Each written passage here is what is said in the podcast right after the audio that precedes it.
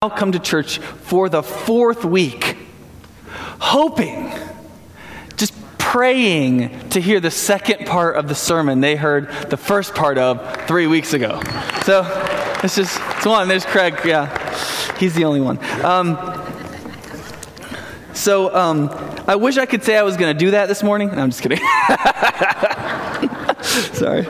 Um, yeah. So let me say just a couple things before I get going here. Um, uh, prayer, praise, and pie was great. I don't know if you've ever been because it was my first one, so I can come in and be like the observer. Now, not a lot of prayer, but there was a lot of praise and there was a lot of pie. And I'll just tell you, man, there was a lot of pie. Okay, I, and I sampled four whole pieces because sometimes the first taste it doesn't really tell you the quality of the pie. So I eat the whole piece each time. I think my my five year old Rachel ate four pieces of pie too.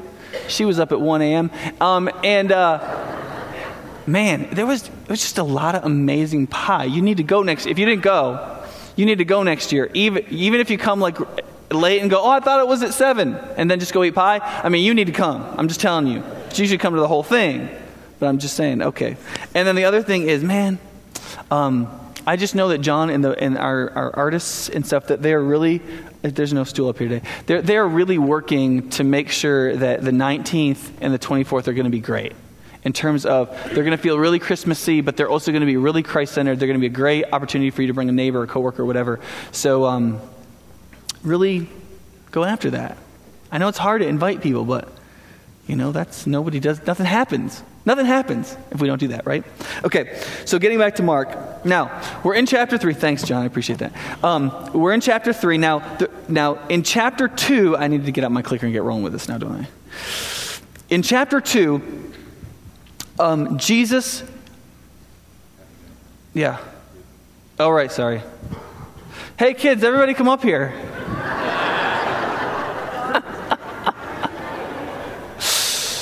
yeah.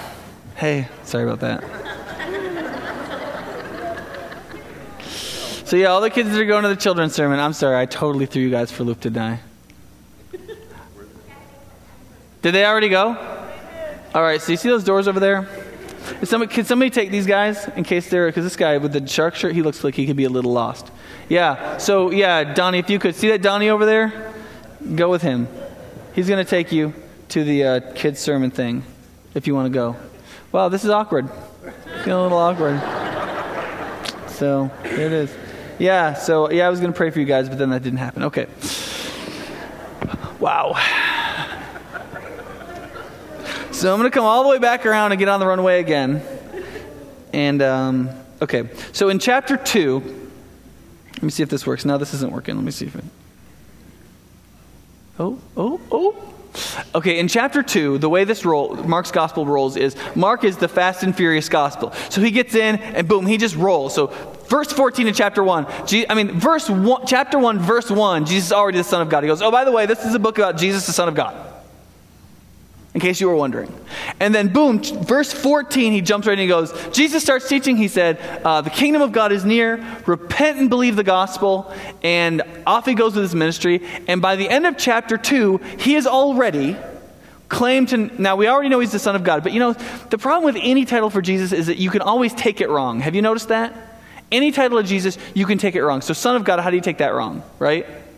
That it's literally Son, as in the progeny of the Father, right? And that's wrong. The Son, the second person of Trinity, has existed for eternity past, right? God the Father did not have sex with Mary, right? There's, there's ways in which Jesus, the man, is not God's son. So, how is he God's son? Well, you got to use other metaphors to fill that out. The main one that Jesus uses in Mark 2 is this one from Daniel chapter 7, which is the Son of Man.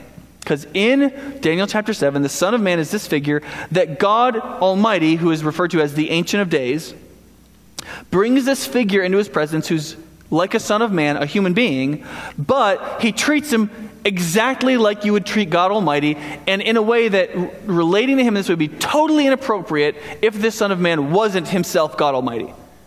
He has a kingdom that will never pass away. It will never diminish. It will never be destroyed. All nations, all people come. And who do they worship? Do they worship the Ancient of Days? No. They worship the Son of Man figure. Right? And so Jesus says twice in chapter 2, I'm the Son of Man. I'm this guy. That's what Son of God means. It means I'm the Son of Man. I'm this figure from Daniel 7.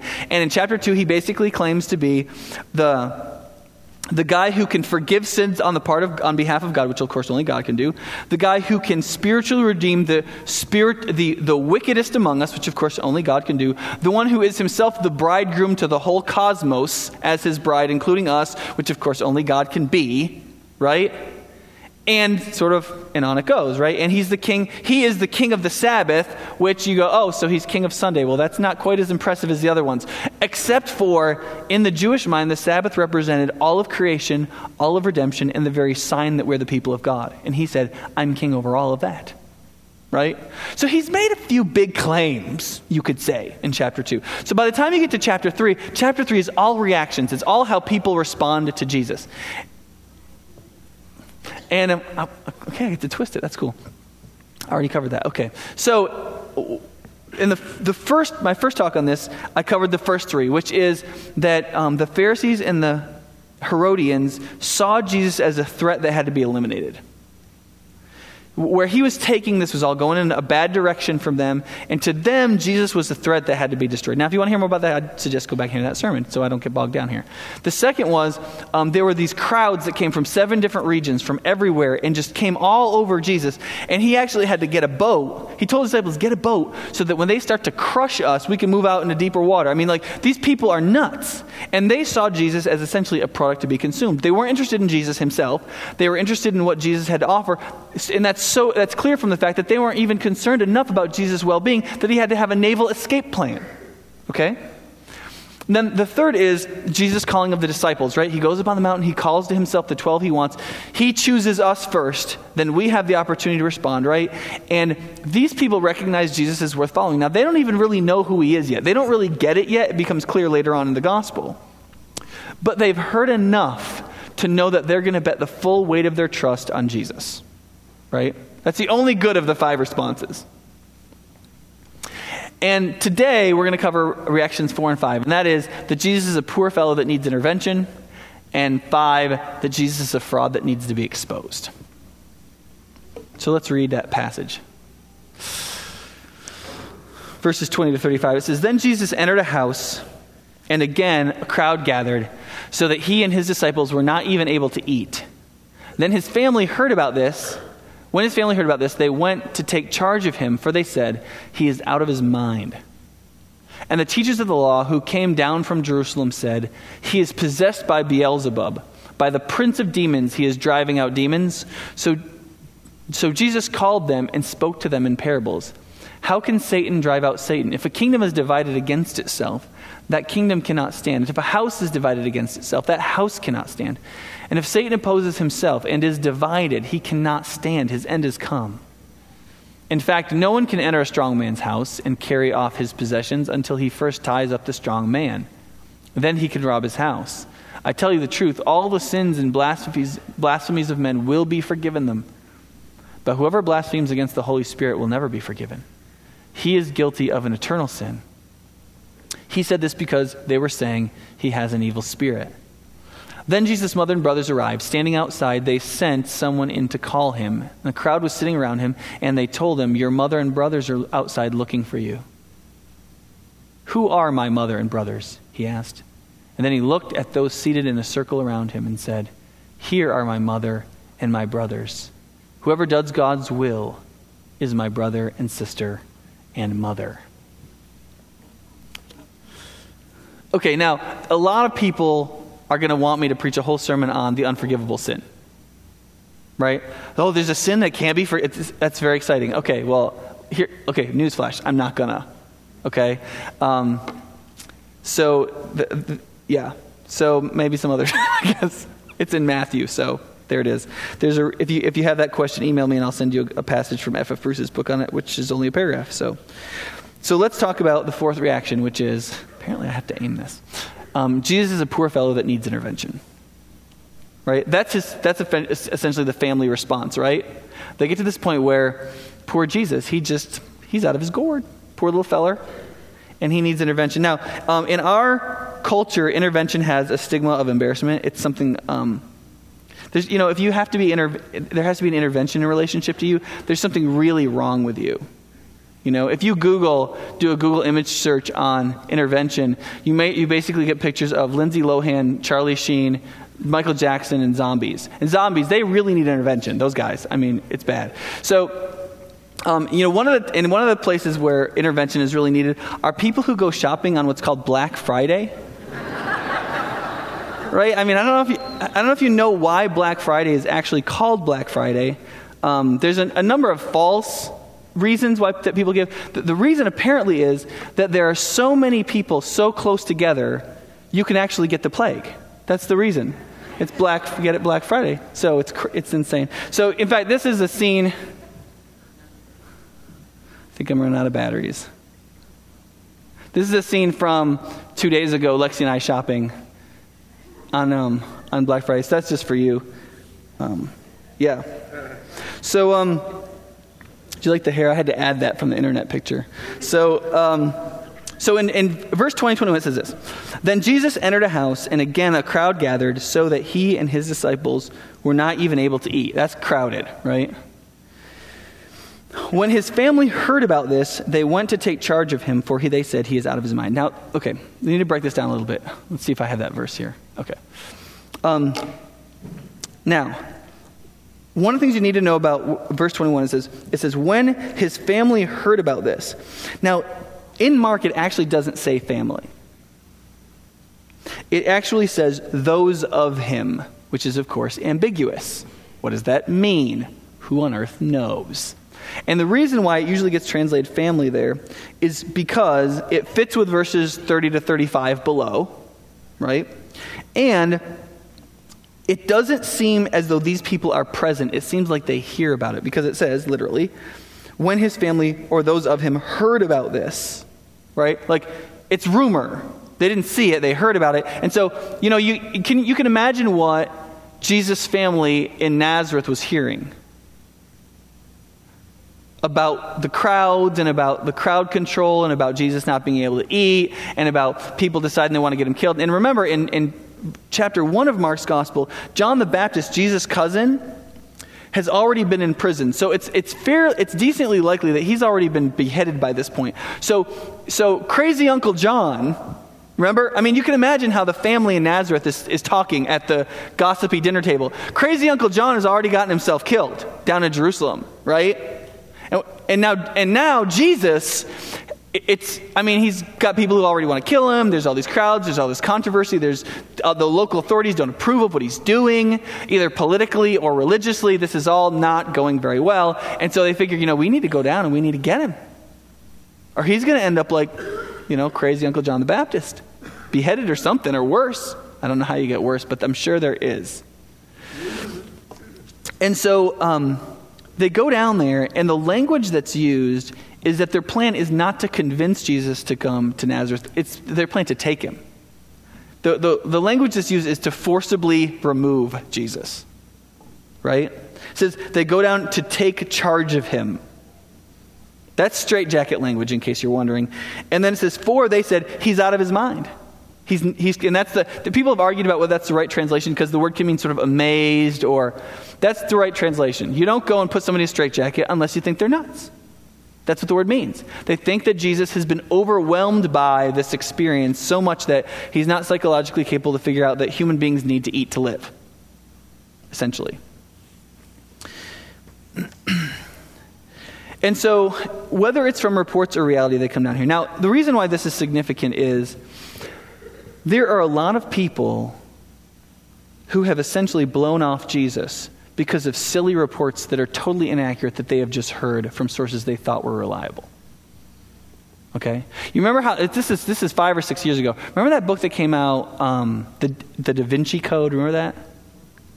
And, and people were like, oh yeah, totally disproves Christianity. Right?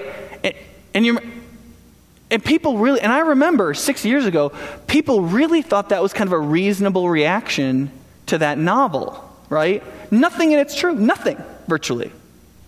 Um, but that's kind of how gossip works. It's sort of how stupidity um, virally moves. And so you get people who end up in positions where they get to talk, but almost every position where people get to talk, it's somehow for salacious reasons. Even there's only a couple positions within human culture where people come to listen to somebody talk for non entertainment reasons. Right? This is one of the only ones. The, the church gathering to hear the word preached is one of the only gatherings in our culture that is supposed to be designed that we come and listen to something reasonably and spiritually said, that it, we don't come to see what salacious thing might be uttered. Which is not true of most of our news organizations or anything like that anymore, at least. Certainly not in my lifetime. And so you get folks who've watched an ABC special on the Bible, or they've read the Da Vinci Code, or they've heard some professor make an offhanded comment outside of his field, and they really think that these are credible attacks on the actual personality of Jesus. And Jesus appears to be a poor little primitive fellow that needs our help and reinterpretation and reorganization and re understanding. And the only way Jesus can possibly be saved, therefore, is to ignore most of what he said, to reframe him in relationship to some approved of political or social cause, and see him as an early forerunner of understanding some social enlightenment that we've experienced in the last 200 years. That's essentially how Jesus is attempted to be saved by so many people. Right? But that, I mean, that's just not true. That's just not only true of folks like that. It's also true of people like us. For example, I remember um, doing preaching planning at Lynnhaven, and Doug and I working up an idea and going, now that'll preach. Right? Which, in one sense, that makes sense, right? I mean, that'll be interesting. But in another sense, it's, okay, that people will stand to hear that. That's what it can also mean, you see? That's dangerous. Because you can say, well, I'm still preaching the Bible. Yeah, but you're only preaching the parts that you think people will stand to hear and ways you think they will stand to hear it. That's, you're, you're really, you're really editing Jesus. You really think Jesus needs intervention. You really think he needs to be managed to be taken seriously, don't you? And in that sense, see, this is kind of interesting. In that sense, this whole passage actually goes together. Because the people who are part of his family and followers who come to do this intervention essentially believe the same things that the teachers of the law think when they slander him as demon possessed. They, they, they, treat it very differently. One person goes, Oh, we need to take him back to the house. The other people say, he, He's possessed by Satan. But both reactions come from a very similar understanding about Jesus. The poor fellow is out of his mind, he's disconnected from reality. One, one group will interpret it, oh, it's all this, all this excitement's just been too much for him. The other people say, yeah, well, he's kind of possessed by an evil spirit. But they're both looking at the same phenomenon and not seeing Jesus is up to it. And one of the gut checks I think we've got to make is in the 21st century, we really need to ask ourselves do we really think that Jesus is actually out of his league in the 21st century? Deep down, do we really think that Jesus is too primitive? Too badly in need of updating. That Jesus really needs a handler. That we, that we, we dare not let people actually read our Bible because we're just afraid that Jesus is going to go off teleprompter too often. Or do we actually really think that it's us that are nuts? That we're the ones that um, are kind of out of our minds. We can't see what's really there. And what we desperately need is for Jesus to tell us what's really there. And, and I really believe that this is not something we get past just because we get converted. Um, there are, are issues for almost all of us that we have made some kind of uncomfortable peace treaty with because we believe the rest. Do you know what I'm talking about? So we're Christians, we believe most of the Bible, but there are these doctrines, there are these beliefs that we, we don't like, we, we're ups- it really actually upset us, but we recognize they're sort of part of the whole deal and we kind of accept them and they're sort of over here. But man, we don't like to mention them. We'll clean them up if we can. We find ways to think about them that aren't particularly biblical, but they're, they work for now.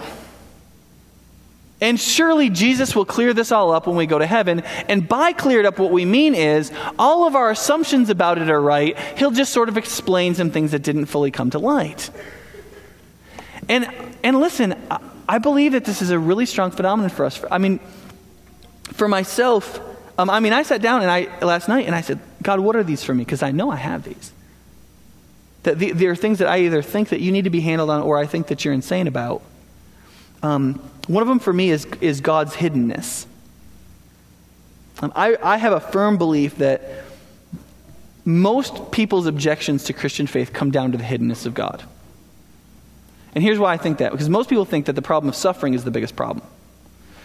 But I've asked a number of people now over the course of my ministry who had struggled with the hiddenness of God. I said, listen, try to imagine yourself in a hospital bed. You've just been told you have cancer, and you, it's very likely that you're going to die in the next year, painfully. And you don't understand how God could allow this to happen in your life, and you're struggling with the problem of suffering. I said, now, now really, really try to imagine this. Imagine that evening when nobody's in your room, the risen Christ walks in and sits down next to you and takes your hand. He's as real as real could possibly be. And he looks you in the face and he says, Listen, I know that there's a lot of this that you don't understand. And I know that you're terrified to go through this pain. And I know that you do, this is not how you pictured your life turning out. And I know, I know everything that you're feeling. Listen, I know every shred of how you're feeling. And I want you to know I'm not going to explain to you why this is happening to you right now. I've just come to tell you that all of this is under my control, and all of this will come for an ultimate loving purpose for you and for many. And, and, then, I, and then I ask the person, I say, would you still struggle the same way with that suffering? Or would, if the risen Christ really sat down and had that conversation, would you be okay? And I think most people that really enter into imagining it and really take in the idea that it, the risen Christ is really there. I think almost all the ones I've asked have, have, if they've really entered into go, yeah, I'd be okay. I mean, I wouldn't like it, but that would change it for me. And what that means is our problem really isn't with the problem of suffering. Our problem is with the hiddenness of God. It's that God isn't, He's not answering for this. He just lets all this happen and he doesn't answer for it. Then all through the Bible, he has the audacity to tell us he's constantly with us and he won't leave us as orphans and he's all around and he's right there and he loves us and he cares about us. And he's going to help us. And yet, where, where the heck is he, right? I mean, it, it's, it's scant. And, and we can go, uh, listen, listen, I, I believe I would put my life down. But there is a part of me that I feel like I've got to I've got to clean up this whole doctrine of the hiddenness of God. I've got to either sentimental, sentimentalize God's presence enough so that I can argue that no, He's really there, you're just not feeling it, or I need to minimize this. I need to do something with something to clean this up, or I need to say that God's just nuts to be able to think that He can tell us He's this present while apparently being this far away with all the junk that's going on. And I don't see, I don't think it's like the university professors who ridicule Christianity who struggle with this. I think it's every human being. I think it's us, the church, and I think if we want to get something of spiritual worth out of this passage, we need to not go, oh, you know, there's people who read the Da Vinci Code and they don't believe. No, we need to go, where do I want to put Jesus in a straitjacket? And say, buddy, you just don't get it. You just don't get it. And I feel similarly about the doctrine of divorce. I mean, I, have read the passages. Jesus is nuts. He's nuts. To think people are going to stay married to each other? I mean, has he observed his own idea of gender yet? I mean, G.K. Chesterton said it best when he said, and G.K. Chesterton was a great champion of marriage. He said, It's important that people get married while they're in love and still crazy. Because otherwise, the woman will wake up and realizing, realize that she's marrying an unfeeling barbarian, and the man will realize that he's marrying somebody sensitive to the point of being insane. It's just marry them off while they're in love with each other. Because you could hardly come up with two creatures more ill adapted to each other's existence. Right? And yet Jesus goes, Yep, you can't break it. Nope. Nope, for virtually nothing. They, if they leave you, what can you do? And, you know, if they start acting like they're the spouse of everybody around, then what can you do? I mean, that's real, but you, you can't break it.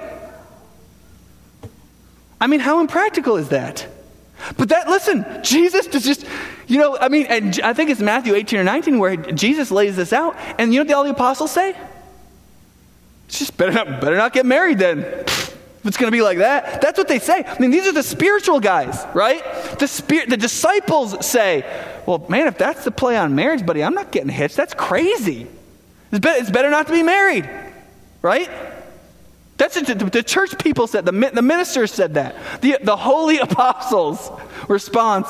I mean, and I think there's a number of these things that we, and what we have to do is go, we have to admit that our impulse is to clean up, manage, and tell Jesus somehow this has to get cleaned up or something. Or listen, I'll come up with some way to talk about this that, that isn't as offensive, and then in heaven you can explain it. But right now, we'll do something pretty close to what you want, but kind of different.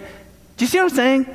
It, we do this, and for you, it, it, may not be those issues. Your issues may be totally different. Your issues might be Jesus' teaching on sexuality or homosexuality, his teaching on human life, his teaching on how families ought to interact and raise children, how, uh, how we should. One of them, here's one of them for me that Jesus has the audacity to tell me that he's created all these things in creation for my pleasure and then tell, and then tell me that the plan of redemption is for me to sacrifice and forego them to live sacrificially for his purposes.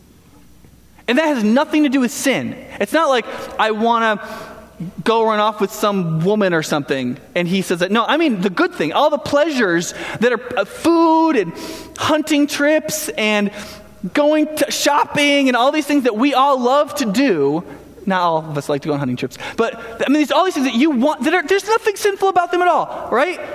It says in Screwtape Letters, um, the demon Screwtape says, says, the problem is there's things for the humans to do all day long without offending God in the least. You know, walking and washing and eating and laughing and making love. I mean, it's, just, it's, it's so frustrating because the humans can do so many pleasurable things and there's nothing wrong with them. And we have to contort everything and twist everything to make it evil, right? But yet Jesus comes and he goes, All this creation, it's all for your pleasure. Now, forego most of it to be part of redemption and my work in the world to save lives and to alleviate misery and to love people for an eternal kingdom. And I'm like, what? What? You should have just made the world a lot more boring, God. I mean, Jesus, if, if, if food was awful and if sex wasn't any fun and if there wasn't any money, and then I think I could get into this. I could get into this whole sacrifice for the kingdom and forego pleasures and get in the game. And, but you went and created all this fun. It's scandalizing. But Jesus is just like, yep, it's really funny how unmoved he is, which we'll get to next week. Um, so let's move on to fraud. Um, calling people a fraud is pretty common, right? I mean, the, the idea here is this the, the teacher law come and they're like, he's just a huckster. He's just a huckster, is all he is. And the reason he's got power, like obviously he has power, yeah, yeah, yeah, yeah. Obviously he's healing people and casting out demons, but the only reason he can do that is because he's using demonic power to do it right? And this is something I think it's important for us because one of the things our culture is giving itself over to at a very rapid pace is the willingness to slander people and to just make fun of them and try to humiliate them instead of engage in principled discourse. And we all do this on all, on all sides of the sort of political spectrum. So here's one from one. I'm going to equal opportunity offend, I promise. So, so here's the, like, I mean, that's not a principled disagreement with Al Gore, is it? That's an attempt to humiliate and make him look like a fraud, right? And so here's, here's the, I'll offend the other people now. So here's Glenn Beck, the conservative radio guy, right? And it's just, there's, there's no principled, there's no principled argument here. It's just, let's just write fraud uncreatively across his forehead, right? Or one of the ones is, I don't know if you know this guy. This is Bear Grylls from Man vs. Wild. Okay, a couple of years ago, Okay, so now you need to understand that this guy, like, he basically goes out in the most extreme weather and survival conditions, and he and he teaches like survival tips. Okay, and it's really disgusting and hilarious. Okay, and I, am going to tell you right now, I am partial to Bear Grylls because I know he's a Christian. Um, I know he got, got, became a Christian during the, in the Alpha course in London, and I like him, and so obviously I'm going to defend him. But um, in 2007, this gig came out that he was a fraud because on some of his shoots, he would spend the night at hotels. And, they, and some of the things that they would shoot would be like within sight of the road. And, you know, they'd be shooting him and they'd be acting kind of like it's out in the middle of nowhere. And there's just people are like, he's a fraud. He doesn't do anything. He just, he, go, he goes out and pretends to do stuff and then he sleeps in. And, and, and uh, part of me was a little disappointed but see, part of it is there's an American show where the guy really does that. He like he, he doesn't even have a camera crew. He sets up his own camera. He's totally by himself. And people sort of assume because they watch that show that that's how Bear's show works. And Bear's show doesn't work that way. He just gets in extreme situations and shows you what you would do in them to survive, right?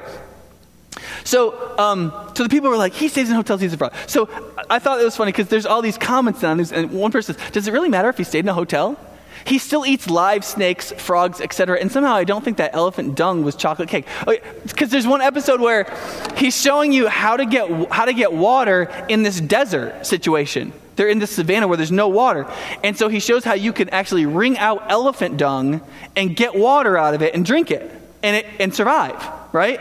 And she's like, basically, she's saying, okay, let's get a little perspective here, okay? Maybe Bear Grylls, um, maybe he stayed in a hotel from time to time, but listen, Eating snakes isn't fake. I mean, those are real snakes. He eats frogs, it's real. When he ate the flesh of a dead camel, he was really eating the flesh of a dead camel. When he slept inside a camel, he, maybe he didn't sleep overnight, but he cut its guts open with a rock, pulled all its entrails out, got inside of it to show us what it would be like if we were to sleep in it all night, even though the camel had been dead three days right? And then, okay, because there's one guy who from Texas who's like, he's like, yeah, Bear Grylls climbed Mount Everest, but you know, some 15 year old girl did too. And I'm just like, dude, you from Texas, have you climbed Mount Everest? That's what I want to know. Have you? And then it's like you don't even pay attention to him freezing himself to death. Like, this is in the Alps. Okay, he goes to the Alps in the middle of the winter. It's like 15 below. He gets in the water just to show you what you would do for like two minutes. Like you can watch it on YouTube. He, he gets in the water and is narrating what you would do holding onto the side of the ice in the water. I mean, I don't even like it when my shower's cold. right? There's another one where he's in Siberia. It's 35 below. He, they cut two holes in because he's going to swim underwater 35 below in Siberia. He has to break through the ice that's already reforming just to get in the water. He ties a rope around himself so they can pull him out if he dies. He swims. When he gets to the side, he has to break the ice with his elbow so he can climb out and get out. Right? That's not fake. he really did that. I don't care if he stayed in a hotel. I don't care. He's amazing, right? But for some people, they don't like him. They don't want some other dude to be a stud. They're the stud. I'm the man. So, so what if he's special forces? So what if he can get in water when it's 35 below and swim underwater, break the ice and climb out when people in dry suits are getting hypothermia? A 15 year old girl can climb Mount Everest, right? When we just get, we get emotionally threatened, we get ideologically threatened, we get politically threatened by people. Instead of engaging in intellectual principled interaction, we just slander him. Right? Okay, so I need to spend a couple minutes, because I'm way behind here, on what, what does all this mean. Now, he, he, one of the things that people don't often pick up is the whole issue with the parents is an enormous turning point in Mark's gospel, an enormous turning point. Because we just read over it because Jesus is totally unfazed by it, right? He goes, Who are my family? We see this sort of like sandaled Jesus, you know, like with his hair blowing. Who are my family? Those who do the will of God right? But that's not, that's not the story here, right? Basically, what happens is it tells us that Jesus' family is coming to forcibly take him, right? They have heard and they're coming, okay? Then Jesus takes the biggest beating he's ever taken in the press all day, right? Because where do the lawyers come from? They come down from Jerusalem. Okay, these are the first people who come from Jerusalem. These are the teachers of the law. These are the people who are in charge. Okay, these are the national leaders of the whole nation of Israel. They are coming to pronounce their judgment on Jesus. And their pronouncement is what? He's possessed by demons, okay? So, and then his family arrives. So he's sitting in a house. His followers are gathered around him. His family has just arrived to forcibly take him. The, the, the people who control the country have just said he's demon possessed publicly. But they didn't say it to him. He, they said it to everybody. Then he had to go and confront them, right? So there's this rumor about that the, the important intellectual people who run the whole country from Jerusalem have just said Jesus is a, is a fraud. And now they're, they're sitting around each other, and word comes in Jesus' family just arrived. And they're asking for him. Do you see the, dra- the drama here is it's over. Now, you know there's more pages to Mark's gospel, so you have this little hint that something's gonna, not going to go. But for, imagine being one of the disciples. It's over. They're going to take Jesus back to Trailer Parkville in Nazareth, middle of nowhere, 250 people in town that would sheep. And this all ends right now. You can't say no to your family, particularly if they come in with enough numbers to drag you away, right? And there's no future when the Sadducees or the teachers of the law have pronounced judgment upon your ministry. It, this is over. And Jesus just goes, Yeah, yeah. And he looks around at everybody, dramatic look. He goes, Listen, you know who my family is? Really? My family is those who do the will of God. Those are my brothers and my sisters and my mother. And One of the things that we need to take from this is that you, you have to ultimately ask yourself what Jesus is doing here. And if you look at this whole passage together, what you're going to see is, is that Jesus isn't just saying this is how you can be saved. He's, say, he's creating a new people for God. That's what he's doing. And he's inviting you to be part of the new people of God. And the two definitions he's going to use here is the, the chosen people, the people of Israel, right? and the family. Those are the two metaphors he's going to use. And he's going to, he's going to bank everything on those two. Think about it. How many disciples does he pick? Remember? 12. Why does he pick 12? Is it just a manageable number? No, he picks 12 because there are 12 tribes of Israel. When he selects the apostles, he is choosing new Israel, right? And then, do, do the leaders of Israel accept him? No, they pronounce judgment upon him, right? So the, sat, so the teachers of the law are the rejection of old Israel. He has just selected new Israel. What's he doing? He's creating a new nation. He's creating a new kingdom. He's creating a new people of God, right? And then and then what happens in terms of his family? He's brought these followers around him. It says to be with him. There's all these people who are actually with him in the house, who are his followers, who are there to hear his teaching. And then his family comes who've rejected him, right? And then what does he say? Do you know who my family really is? In a deeper way, even than my blood, are those who do the will of God, who actually repent and believe and begin to live like it, who lean really the trust of their whole life into what God has called them to be. That's my real family. And what you need to see in the midst of all that turmoil is sorry, I had such great plans for this sermon.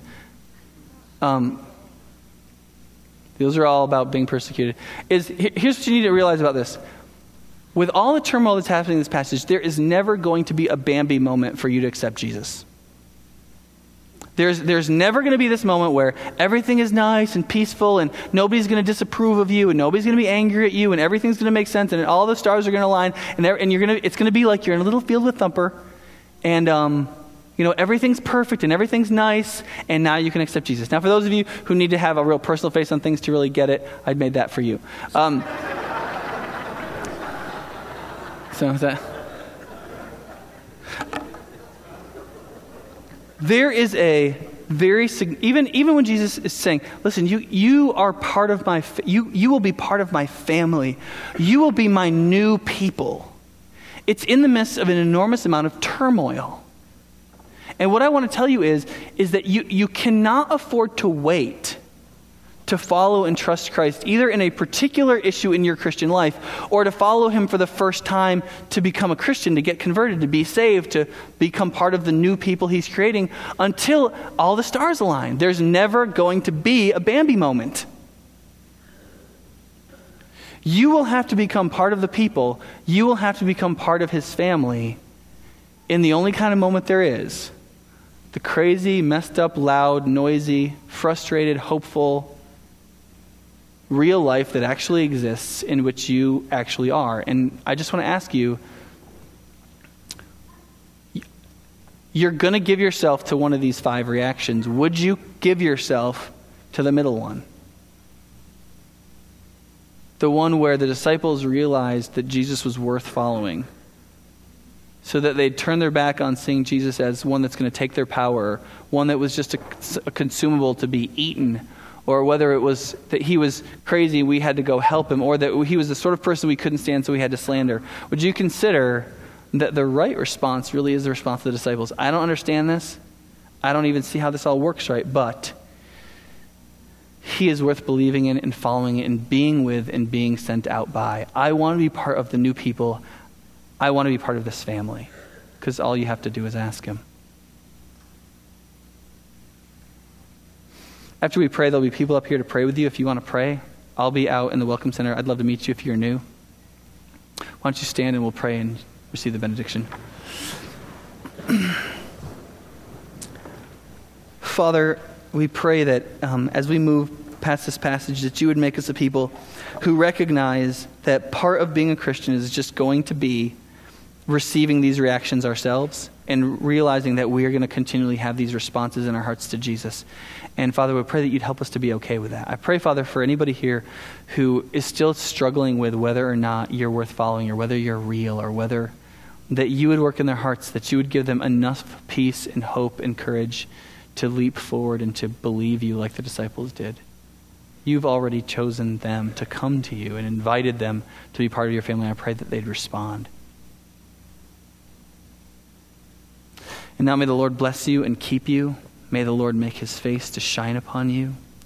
May the Lord be gracious unto you and give you peace in the name of the Father, the Son, and the Holy Spirit. Amen. Thank you for coming and go in peace.